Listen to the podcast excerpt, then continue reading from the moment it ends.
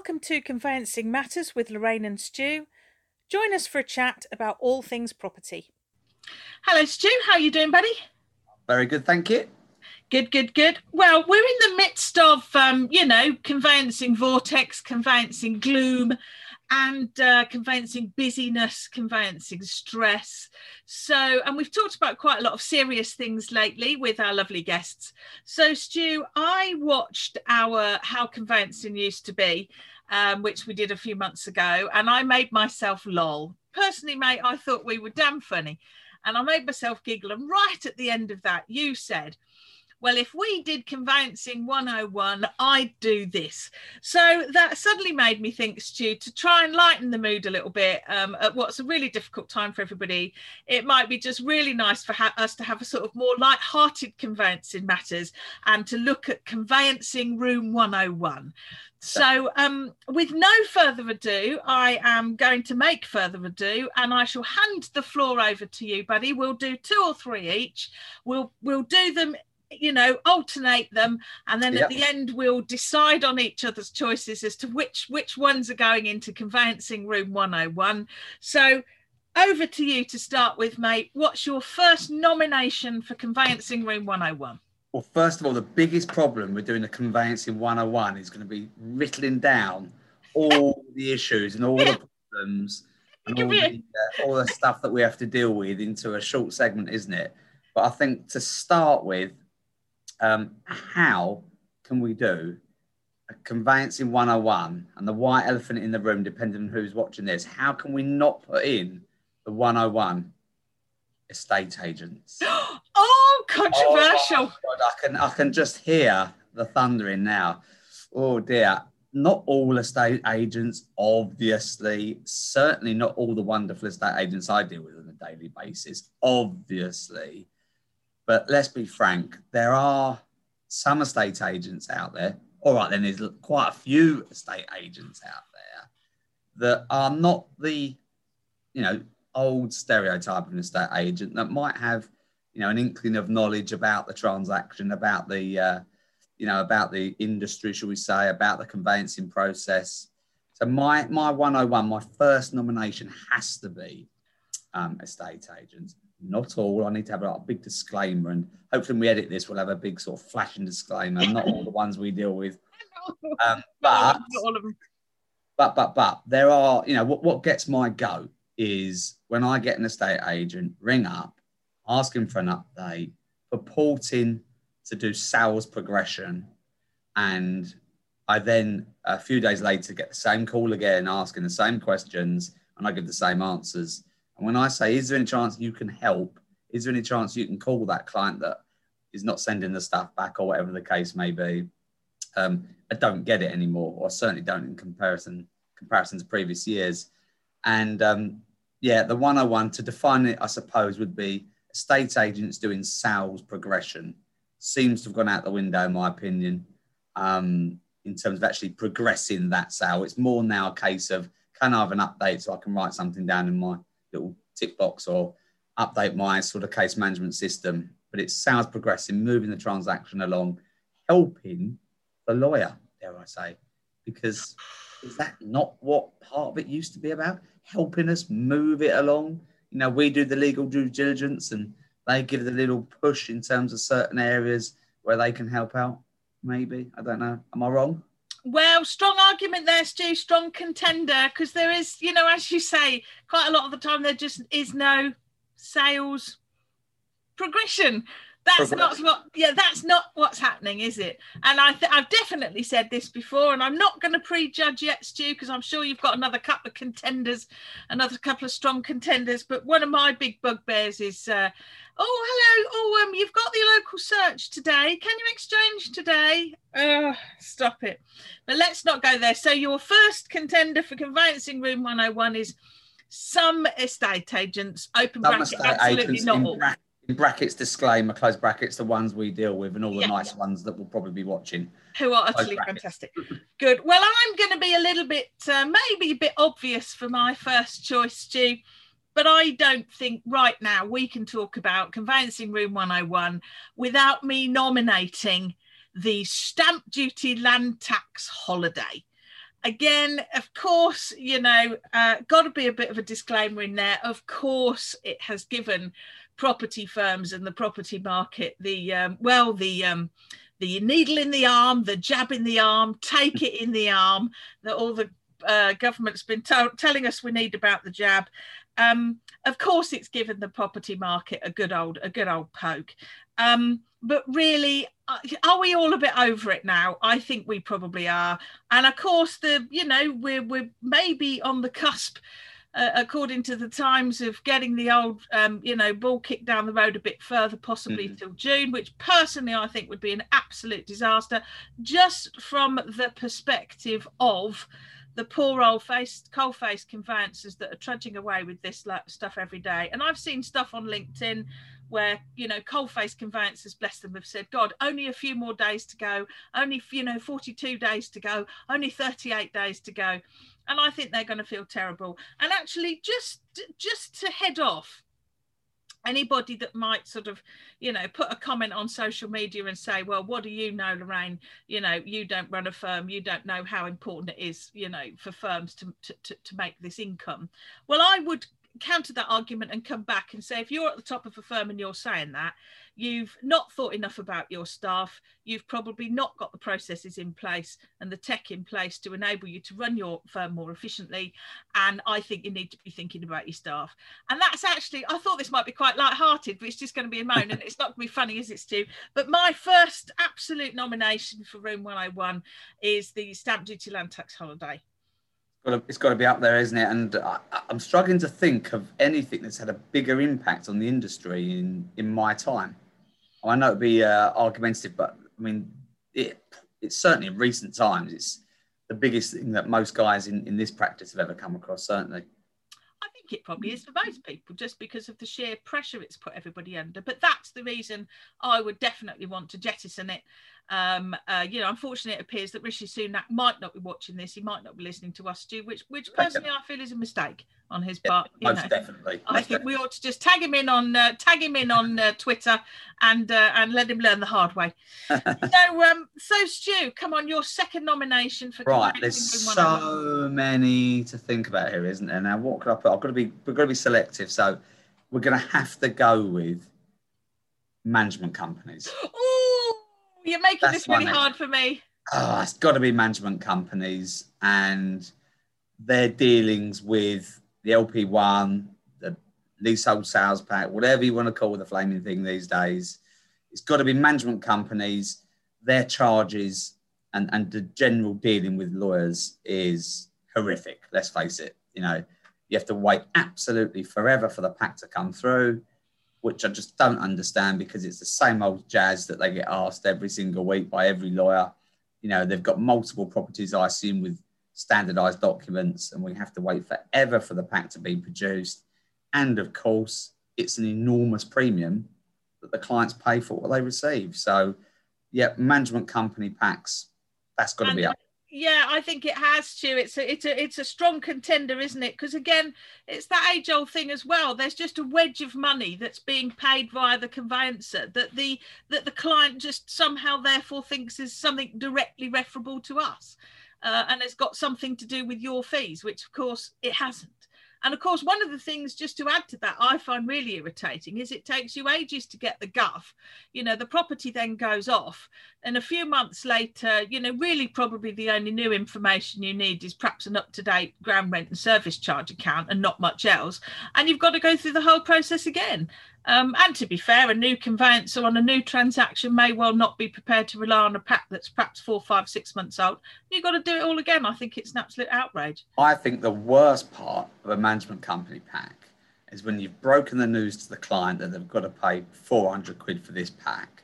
You're getting it in the neck from the client because of the cost, even though you've actually told the client at the onset that if it's leasehold, there would be this pack and there could be additional charges. But the worst part is, when you prize the money off the client, you pay the management company, you receive the pack in, number one, please contact landlord. Number yeah. two, please contact residents association. Yeah, yeah, yeah. Think, oh, my God. And then you discover that the landlord's going to charge another couple of hundred quid for producing that part of the information. Yeah. You've got to go back to the client that moaned in the first place and, and try and get more money out of them. That's the yeah. worst. Yeah, yeah, yeah. Take your trousers down and start again, Stu. I know, absolute nightmare. But another yeah. strong contender. So my I also, I also think I, I, I often wonder. And, and another what, thing, and another why, thing. Why, why, why do we get the management company pack? Surely the client should have to go and get it. Let the clients get the management company pack. But of course, the management agents have put a, a kibosh on that by saying that they won't always deal with the client. Well, of course, now to uh, perhaps play old lovely, lovely, lovely Mister Quirk at his own game. Why don't the estate agents get the pack? Why not? Why don't the estate agents get the pack when a seller puts the property on the market? Why don't they do a bit of the graft? And all we do is, as I say, get up-to-date ground rent and service charge. That would give the management company more time. They could be getting that information together yeah. before a buyer is found. There, there's something that... But it's funny, isn't it do. funny that we discuss the sort of upfront packs so much now, um, and there's so much court for change, but it would be such a simple thing on leasehold properties for the selling agent yeah. to get that pack. Also, they would then be telling a prospective buyer, this is the amount of the service charge, this is the amount of the ground rent, things that I would have thought are absolutely pivotal to the buyer making the decision whether they want to put an offer in. Well, they could also um, then say, this is the residue on the lease, and they can say to the buyer, go and tell your lender that, because if the lender isn't going to play, this isn't going anywhere. Yeah, there's, there's lots of advantages for getting that pack up front, that's, that's for sure. So that could be our groundbreaking twenty twenty-one offer to improve the conveyancing, you know, process. Don't need hips, don't need upfront packs. So just we just need Rain and Stew having a yeah. moan and coming up with a good idea. There we go, done. You go. Thank you, everybody. You're welcome. And on that bombshell, that's the end of Conveyancing Matters. No, uh, my next contender for Conveyancing Room one oh one. It has actually got to be, and this might be a little bit controversial, it's got to be the fittings and contents form. Um, I'm a lawyer. I I still have a practicing certificate. I my job is to give advice on the title.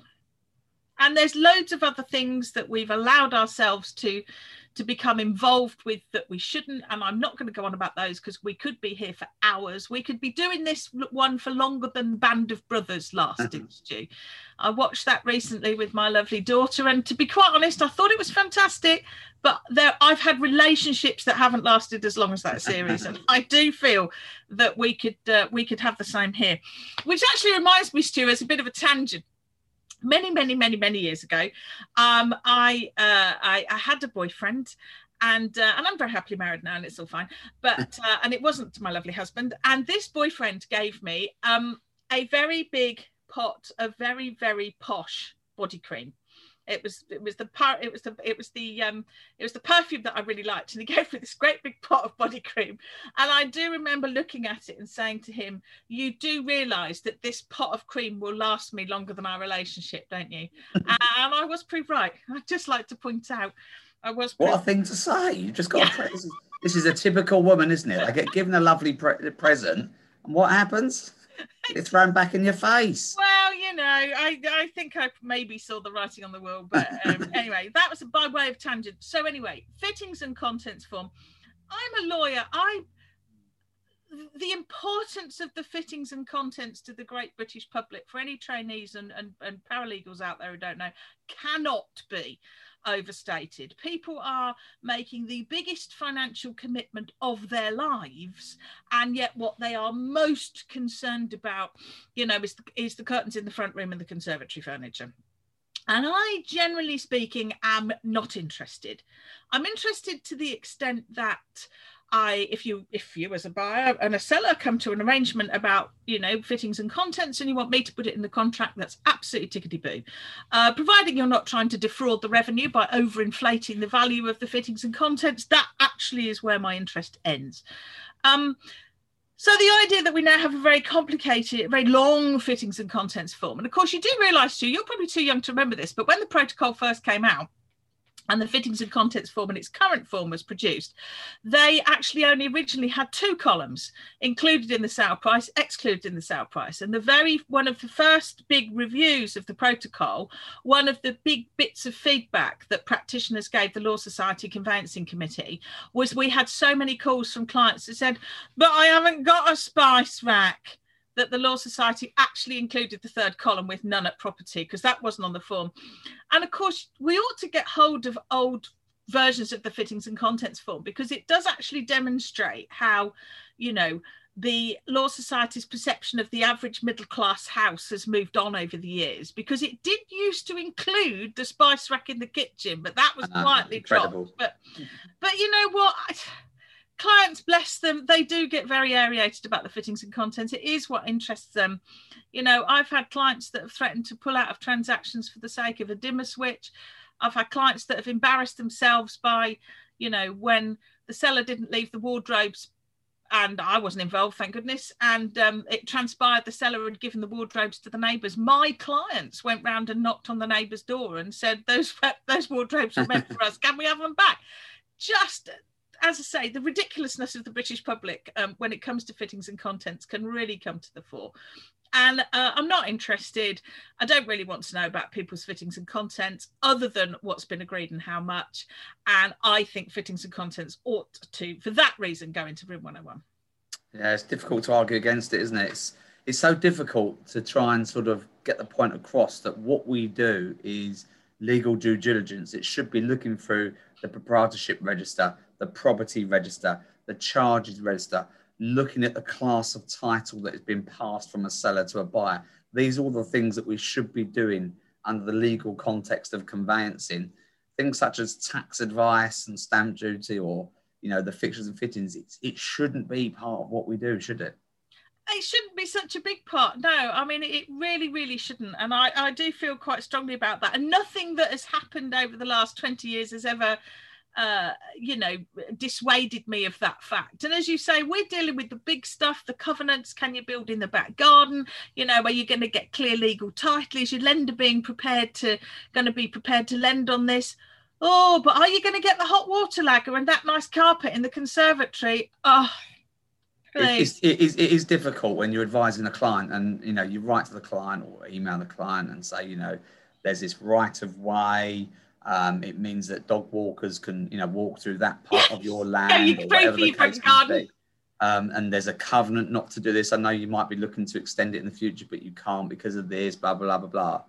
And yet it all gets ignored.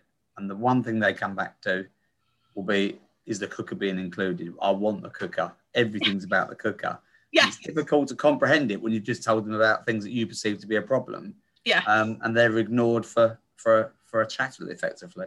Until, if, until of course, they want to, they're having a barbecue on a barbecue because they're not able, because the cooker's blown up, and they're having a barbecue in their front garden, and the local ramblers start walking through the front garden. Then they're suddenly worried. They're, oh, bloody hell, what did Stu tell us? They're on the blower. Exactly. They'll be on the blower in July. I know. I so that's know. my contender, Stu. So come on, what's your last one? Right, it's a difficult one now, isn't it? Because, you know, we're only allowed to pick three. So there were lots of contenders, but I'm going to have to go legal fee and the, uh, the the price that we charge our clients, and, and what is expected in terms of the service we give for that money.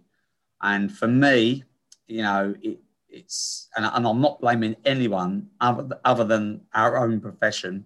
It's been a race to the bottom for some time.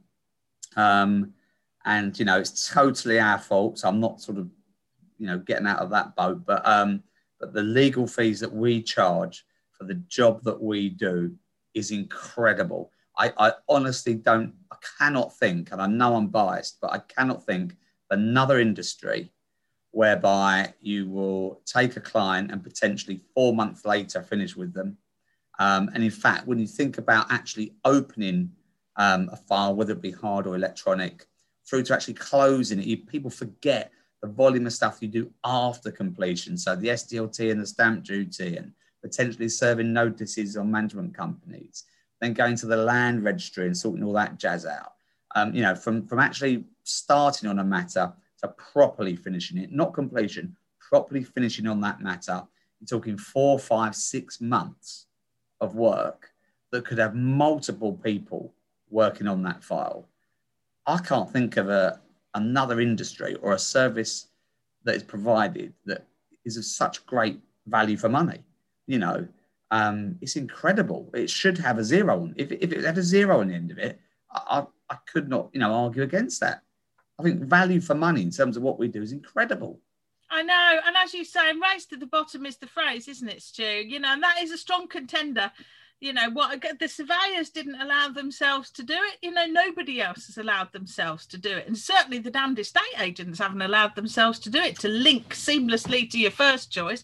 Um, well, is an in- interesting comparable with that, isn't there, insofar as I think when online estate agents first hit the scene, um, and whether there's such a U S P now as an online estate agent, but w- when the online sort of sector jumped up, and I think it was all about price point, wasn't it? And it was all about cheap fees. And clearly in the estate agent industry, that didn't work um, because a number of the big online agents didn't make it. And the market share that was predicted never materialized. No. So the, the cheap fees in estate agency wasn't something that worked. But unfortunately, with lawyers, we've undersold ourselves by, by like you say, racing to the bottom. Mm. And again, it's in, you know, it doesn't work. I mean, you know, we would we'd be like a mid-price firm. The amount of work we lose where people will, will go for the cheaper fee, sometimes I struggle to comprehend how firms can do it. And you know, there, there are firms out there that will charge a legal fee of two ninety-five or, you know, two fifty still. And you think, no. You know, in this market, how on earth can they make any money? Um, well, they can't, can they? It, and it's got to just be, it's got to just be ridiculous volume, which of course causes ridiculous pressure, ridiculous log jams, even when people aren't in a lockdown, and probably, you know, multiple negligence claims, and off you go, and and then probably relatively dissatisfied clients.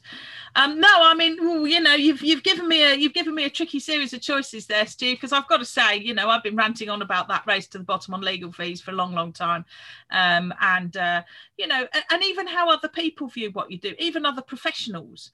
And even if, you know, I had a surveyor agent, you know, good, good land agent I'd done a lot of work with, and um, and uh, he asked for some things, you know, quite, quite sort of complicated. Um, and I gave him a quote, and um, it wasn't bog standard conveyancing by any means. And he said, oh, well, you know, oh, I thought it'd be cheaper than that. I said, well, come on, well, you know, what do you charge for a Red Book valuation, to go out and do a Red Book valuation? You tell me what you do and how much you charge. And he said, well, I've got, you know, I've got to go out and I've got to do this. And I said, well, why is why is that process any more valuable than than all these things I've got to do to do this job for you? And he was a bit, uh, and I ended up not doing it, but I didn't fall out with him about it. But, and that was, as I say, a sort of fellow comparable professional that I worked with, that I did quite a lot of business with, who, you know, just expected it to be done. I wonder, I wonder, yeah, I wonder if we link what we do to things such as the fixtures and fittings form. that is, is it perceived by the public and our clients that, you know, we do things such as agree the fixtures and fittings form, sort out that kind of stuff? I, I don't think, you know, it's that looking through the title process, the most important part of the conveyancing.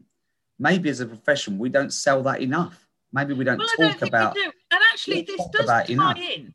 It does tie in with, you know, what our marvellous regulators and, and so on are, are, are saying. You know, um, re, you know, research has been done whereby, oh, you know, people don't know the difference between freehold and leasehold. Well, OK, there might be the odd conveyancer out there who, who doesn't send a report explaining that to a client. But I can tell you, I'm absolutely certain the vast, vast majority will. So instead of using but instead of using that, you know, that's now used as a stick to beat conveyancers with and say you're giving really terrible advice, as opposed to, well, this is just something a little bit more complicated that clients aren't understanding. Um, now, I absolutely accept that we need to make our advice accessible to our clients, and if we've got something difficult to tell them, but they don't want to read it. That's what it comes down to. What's really difficult is if I took my car to be repaired and I went to the mechanic and he was going to repair my engine for whatever reason, um, he doesn't sort of say that he undoes the screws, he undoes the bolts, he does this, he does... To what extent does the mechanic tell you or inform you about what he's done? You know, he tells you briefly what he's going to do and how he gets to the end part, which I think we do. But it's an interesting one, isn't it? You know, yeah. We need to justify our fees more, maybe. I don't know. Well, that's certainly a strong contender. And um, and kind of my last um, offering for Conveyancing Room one oh one, Stu, which is maybe slightly allied to that, um, and I'm sure is one you recognise, is, um, and I bet you've come across this, you know, in your entire professional life, um, and it's certainly been said before, I have to say, I'm saying nothing original here, but it, it, it happens to me a lot. Um, oh, well, you know, uh, the, the, it's the old friend in the pub scenario, isn't it? Or, or the member of the family. Because you're a lawyer, you get, uh, you get people's um, hypothetical but incredibly complicated, very specific scenarios. Or can I, can I just ask you this quick point? And there's a couple of things really. So, you know, it's, so my, my, my nomination for Conveyancing Room one oh one is the, the friends, family and everybody else that just want to ponce free advice because you're a lawyer. So there's the aspect, first of all, that they've got some terribly sort of complicated scenario, possibly relating to their property transaction, which, you know, you're not able to comment on because you've not got the full facts and you've only got their sort of biased side of things. Uh, What also irritates me is the fact that if I do comment on that, I could actually be being construed by my regulator as giving legal advice and having liability for doing it. Unbelievably, listen to mummy, kids. Mm-hmm. Um, but then what also really irritates me about the poncing free advice scenario is when I last looked, I was a property lawyer. What I am not is a family lawyer, a litigator, a personal injury lawyer, you know, somebody who can claim a debt. So the thing is, just, just because you're a lawyer, people think they can ask you any scenario. Uh, I don't, I don't think it's restricted just to law, is it, either? No. And, do, you, but do you think it's worth it? Yeah, and what um, also irritates me, though, you buy is, it. It's just, um, it's just then when you say either, you know, and I try and sort of brush it off, you know, have a bit of a laugh about it. But when you say, um, you know, not enough information, can't tell you, or, oh, don't know, then there's just that, there's just that slight whiff of disappointment from whoever you're talking about. And you, you know that you're sort of somewhat sort of diminished in their opinion because you're not about to give them three grand's worth of free advice on a topic about which you know nothing. So it's the people pouncing free advice because I'm a lawyer on any legal topic in the, on the globe, on the planet. That's what, that's one of my, that's my last contender, Stu. Not a bad one, is it? So come on, you go first then, buddy. You choose which of my which of my three then: stamp duty, land tax, holiday specifically, fittings and contents, conservatory furniture, pouncing free advice just because you did law once. I, I don't want to sort of, we, I can't ignore the stamp duty, can I? I just can't ignore the stamp duty, and, and at the current, you know, moment in time as well. Maybe in years to come, when it's all a distant memory, um, it would be different, but at this moment in time, um, I'm totally with you. Um, I'm not sure it was a good thing. Undoubtedly, it started the market, you know, again, but did it need it? It was already sort of uh, showing great signs of sort of promise and progress. It's got to be the stamp duty holiday. It can't can't have a one oh one and not put the stamp duty holiday in there. It's got to go. That's me. Go. We should have made, we should have done Blue Peter and got some sticky back plastic. We should have done, yeah. And made a Room one oh one. Like, eh, great. So, well, yeah. So I've got your choices then, Stu, of uh, terrible, terrible conveyancing fees, um, management companies and landlords and estate agents. Well, that's a that's a triumvirate of joy if ever I came across them. Really, one of, one of the things that, um, you know.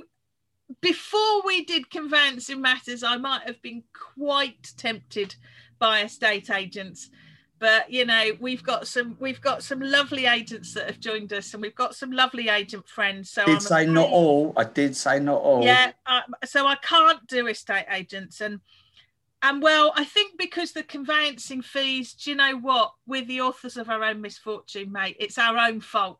As a as a profession, we all stuck ourselves with that one. So I'm going to put, and there are some good management companies, but I'm going to put the expensive, slow, rubbish, tardy management companies into Room one oh one.